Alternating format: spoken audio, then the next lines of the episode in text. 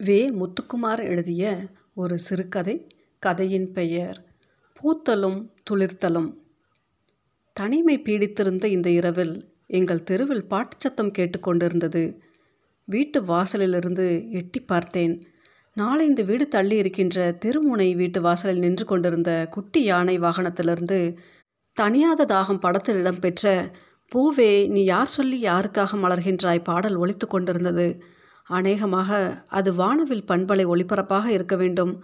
அதில்தான் இரவு பத்தரைக்கு பிறகு இரவின் மடியில் என்ற நிகழ்ச்சியில் இந்த மாதிரியான பாடல்களை ஒளிபரப்புவார்கள்.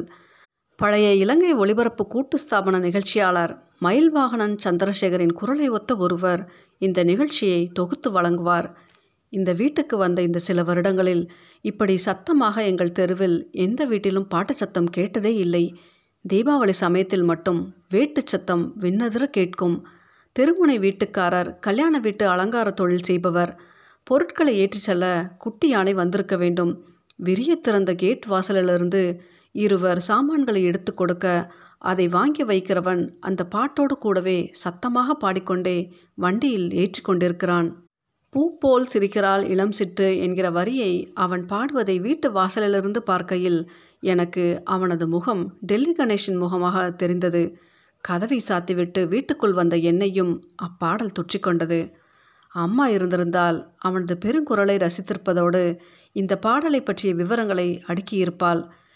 இப்பாடலுக்கு இசையமைத்தவர் ஒருதலை ராகம் படத்திற்கு இணை இசையமைத்த ஏ. ஏ. ராஜ் என்றும் இப்பாடலில் டெல்லி கணேஷுடன் இணைந்து நடித்த நாயகியின் பெயர் சொர்ணா என்றும் மலேசிய வாசுதேவனுக்கு எப்போதுமே மகரத்த குரல் என்றும் சொல்லியிருப்பாள்.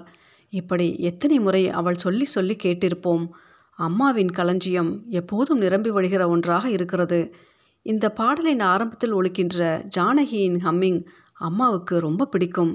அதை அடிக்கடி முணுமுணுத்து கொண்டே இருப்பாள். அம்மா இப்போது வீட்டில் இல்லை. பதினைந்து நாட்களுக்கு முன் இதயத்தாக்கு ஏற்பட்டு பைபாஸ் அறுவை சிகிச்சை செய்யப்பட்டு தொடர் மருத்துவ பரிசோதனைக்காக ஆஸ்பத்திரியில் அனுமதிக்கப்பட்டிருக்கிறாள். காலையிலேயே வலி ஏற்பட்டிருக்கிறது. யாரிடமும் சொல்லிக்கொள்ளாமல் தாங்கிக் கொண்டே இருந்திருக்கிறாள். நாற்காலில் உட்கார்ந்த நிலையிலேயே சற்றே மயக்கமான நிலையில் அவள் சாய்ந்தபோதே எங்களுக்கு தெரிய வந்தது. அம்மாவை ஆஸ்பத்திரியில் அனுமதித்த நாளின் பிற்பகல் மழையில் நாங்கள் குடியிருந்த வீட்டின் முன்பிருந்த இயல்வாகை வேரோடு சாய்ந்து விட்டது பக்கத்தில் வளர்ந்த மஞ்சட்கொன்றையிலும் கன்று முற்றிலும் ஒடிந்து போயிற்று. அந்த வீட்டிற்கு குடி வருகையில் அந்த மரம் பட்டு போகிற நிலையில் இருந்தது. ஒரு கட்டத்தில் அதை தினந்தோறும் நாங்கள் வருடி கொடுத்து கொண்டிருந்தோம். தனக்கு கிடைத்த வரம் போல அம்மா தான் அதற்கு நீர் வார்த்து கொண்டே இருந்தாள். அந்த வருடத்திய கோடையில் அது மறுபடி துளிர்க்கவும் பூக்கவும் செய்தது. துயர் மிகுந்த அந்த தினத்தில் அம்மரம் வேரோடு சாய்ந்து கிடப்பதை பார்த்ததில் எங்கள் இருவருக்கும் சொல்ல முடியாத மனத்துயரம். அம்மா ஒரு தனிந்த சுபாவமுள்ள மனுஷி. தன்னுடைய முப்பத்தொன்பதாவது வயதில் கணவனை இழந்தவளை உறவுகள் மறுதிருமணம் செய்ய சொல்லி வற்புறுத்த பிள்ளைகளின் நலன் கருதி மறுத்துவிட்டாள்.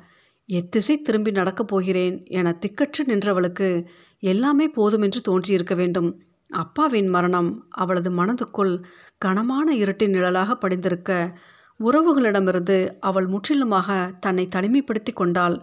அவளது வாழ்வானது புங்கை மரம் உதிர்க்கும் சருகுகள் காற்றில் தரையோடு தரையாக நகர்கின்ற தனிமையின் சாலையாகவே நீண்டு கிடந்தது.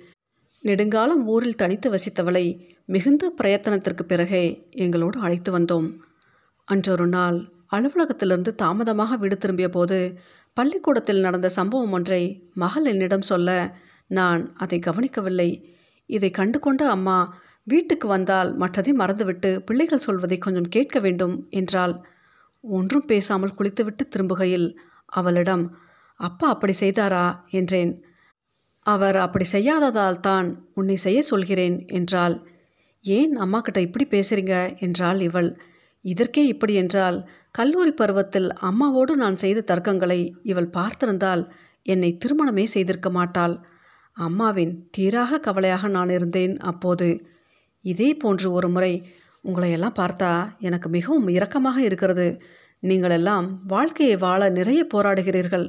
நானெல்லாம் அடைந்த சந்தோஷத்தை அடைய உனக்கு நெடுங்காலம் பிடிக்கும் என்றால் இதையும் நான் ஒத்துக்கொள்ளவில்லை. அல்லது ஒத்துக்கொள்ளாத மாதிரி இருந்தேன். அம்மா சொல்வதையெல்லாம் அப்படியே ஒப்புக்கொள்பவள் கௌரித்தான். அம்மாவை பொறுத்தவரையில் சதா உரையாடி கொண்டே இருப்பாள். கௌரியும் அம்மாவும் உரையாடுவது பெரும்பாலும் இறந்த காலத்தை பற்றித்தான் இருக்கும். அந்த வகையான பேச்சுக்கள் சில சமயங்களில் சுவாரஸ்யமாகவும் பல வேளைகளில் கவலை அளிப்பதாகவும் இருக்கும். பகிர்தலே வாழ்வு என அம்மா அடிக்கடி சொல்வாள். அது எனக்கு பிடித்திருந்தது. காலை உணவு எடுத்துக்கொண்டு ஆஸ்பத்திரிக்கு கிளம்புகையில் இவள்தான் ஞாபகப்படுத்தினாள். இன்று திருக்கார்த்திகை என்றும் டாக்டரிடம் பேசி அம்மாவை சாயங்காலம் டிஸ்சார்ஜ் செய்து எப்படியும் வீட்டிற்கு கூட்டி வந்துவிட வேண்டும் என்றும் சொன்னாள். இளம்பிராய காலத்திலிருந்தே பெரும்பாலும் நாங்கள் பண்டிகைகளை விரும்பி கொண்டாடியதில்லை. ஆனால் இந்த கார்த்திகை தீப திருநாள் மீது மட்டும் கொஞ்சம் கூடுதல் பிடிப்புண்டு. எல்லாம் அம்மா விட்ட வழி. தீபாவளிக்கு வாங்கிய வெடிகள் சிலவற்றை கார்த்திகைக்கு போட வேண்டுமென மிச்சம் வைத்திருந்த நாட்கள் உண்டு. இருக்காஞ்சட்டியில் தடிமனான திரியிட்டு அது மெத்தன நனைகிற வரையில் எண்ணெய் விட்டு கார்த்திகை தினத்தன்று அன்று அந்த தீபத்தை அம்மா ஏற்றும் பொழுது ஓர் பிரகாசம் மனதில் விரிய ஆரம்பிக்கும். இப்போது தானே இந்த நூல் திரி பஞ்சு திரியெல்லாம் அப்போதெல்லாம் எங்கள் வீட்டில் அப்பாவின் பழைய வெளுத்த வேட்டி தான் திரி. வேட்டியின் முனையை கிழித்து உள்ளங்கைகளில் வைத்து அம்மா உருட்டும்போது சீனிக்கார வாசனை மூக்கை நெருடும். கூடவே வெளுத்து தந்த நயினாரின் வெற்றிலை கரைப்படைந்த அகண்ட பற்கள் நினைவிலாடும். அது அந்த காலம். ஆஸ்பத்திரி செல்கிற வழியில் புதிய மண் விளக்கொன்றை வாங்க தோன்றிற்று. ஈரடுக்கு மேம்பாலத்தில் ஏறி இறங்குகிற போது வலப்பக்கத்தில் நின்று கொண்டிருந்த அந்த தள்ளுவண்டி கண்ணில் பட்டது. இன்றைய கார்த்திகைக்கு முளைத்திருந்த மண் விளக்குக்காரர் அவர். தள்ளுவண்டியில் பல்வேறு வகையான மண் விளக்குகள் கடைவிரிக்கப்பட்டிருந்தாலும் என்னுடைய பார்வை எதை எதையோ ஞாபகப்படுத்திய அந்த துளசி மாட வடிவத்திலான விளக்கின் நிலை குத்தி நின்றது. என் எண்ணத்தை அறிந்தவராக அந்த விளக்கை குறிப்பிட்டு காட்டி எதை எதையோ தள்ளுவண்டிக்காரர் சொல்ல அது எதுவும் என் காதில் ஏறாமல் மாறாக அவரது தடிமனான அந்த குரலை மீறி என்னுடைய பால்யகால கார்த்திகை தினத்தொன்றின் ஞாபக சுடர் என்று அசைந்தாட அந்த இரண்டு மண் விளக்குகளை வாங்கி கொண்டேன். ஆஸ்பத்திரி அறைக்குள் நுழைந்தபோது அம்மா தூங்கிக் கொண்டிருந்தாள். உட்கொண்ட மருந்துகளின் வீரியத்தால் அவளது முகம் சற்று வெளிரியிருந்தது டாக்டரின் அறைக்கு சென்று அவரிடம் பேசினேன். அம்மாவின் உடல்நிலையில் நல்ல முன்னேற்றம் இருப்பதாகவும் சாயங்காலம் டிஸ்சார்ஜ் ஆகிக் கொள்ளலாம் என்றும் அவர் சொன்னார். அறைக்கு மீண்டும் திரும்பிய போது அம்மா எழுந்து விட்டிருந்தாள். ஜன்னலருகில் நின்று கொண்டு எதிர்ப்புற நெடுஞ்சுவரில் பதிக்கப்பட்டிருந்த தண்ணீர் குழாய் இடுக்கொன்றில் துளிர்த்திருந்த ஆளிலை ஒன்றை பார்த்து கொண்டிருந்தாள். ஏதோ யோசித்தவளாக என் வசம் திரும்பி என்னிடம் அதை சைகால் குறிப்பிட்டு காண்பித்து நேற்றைய மலைக்கு பூத்தது என்றாள். ஒன்றை ரசிக்கையில் அதை இவனும் ரசிப்பான் என என்னை நினைத்து கொண்ட அவளது மனம் விசாலமானது. சிலருக்குத்தானே இப்படி வாய்க்கிறது? துளிர்த்ததை பூத்தது என்றும் பூத்ததை துளிர்த்தது என்றும் சொல்வதற்கு. வீடு திரும்புகையில் தெரு வீதிகளில் வைக்கப்பட்டிருந்த விளக்குகளை பார்த்துவிட்டு இன்னைக்கு கார்த்திகையாடா? என்றாள். தலையசைத்தேன். ஆஸ்பத்திரியில் இருந்ததால நாளும் தெரியல கிழமையும் தெரியல என சொல்லி சிரித்தாள். என்னிடத்தில் எப்போதுமே இல்லாத அந்த சிரிப்பு அம்மாவிடத்தில் இருந்தது கூட அவளை அதீதமாக பிடித்து போனதற்கு காரணமாக இருக்கலாம். நம்மிடம் இல்லாத ஒன்றை இருக்க வேண்டியவை என நினைக்கின்ற ஒன்றை இன்னொருவரிடத்தில் காண்கின்ற போது அது வேறொரு விதமான மகிழ்ச்சி அல்லவா தருகிறது? வீட்டிற்கு வந்தவுடன் அம்மா ஏற்றுவதற்கென நான் வாங்கி வந்த துளசி மாட மண் விளக்குகள் தயார்படுத்தப்பட்டு கூடத்தில் வைக்கப்பட்டன. தீக்குச்சியை கொளுத்துகையில் தன்னிலை மறந்த பதட்டம் அவளை தொற்றிக்கொள்ள அச்செயலிலிருந்து தன்னிச்சையாக தன்னை விடுவித்து கொண்டு விளக்கேற்றினாள்.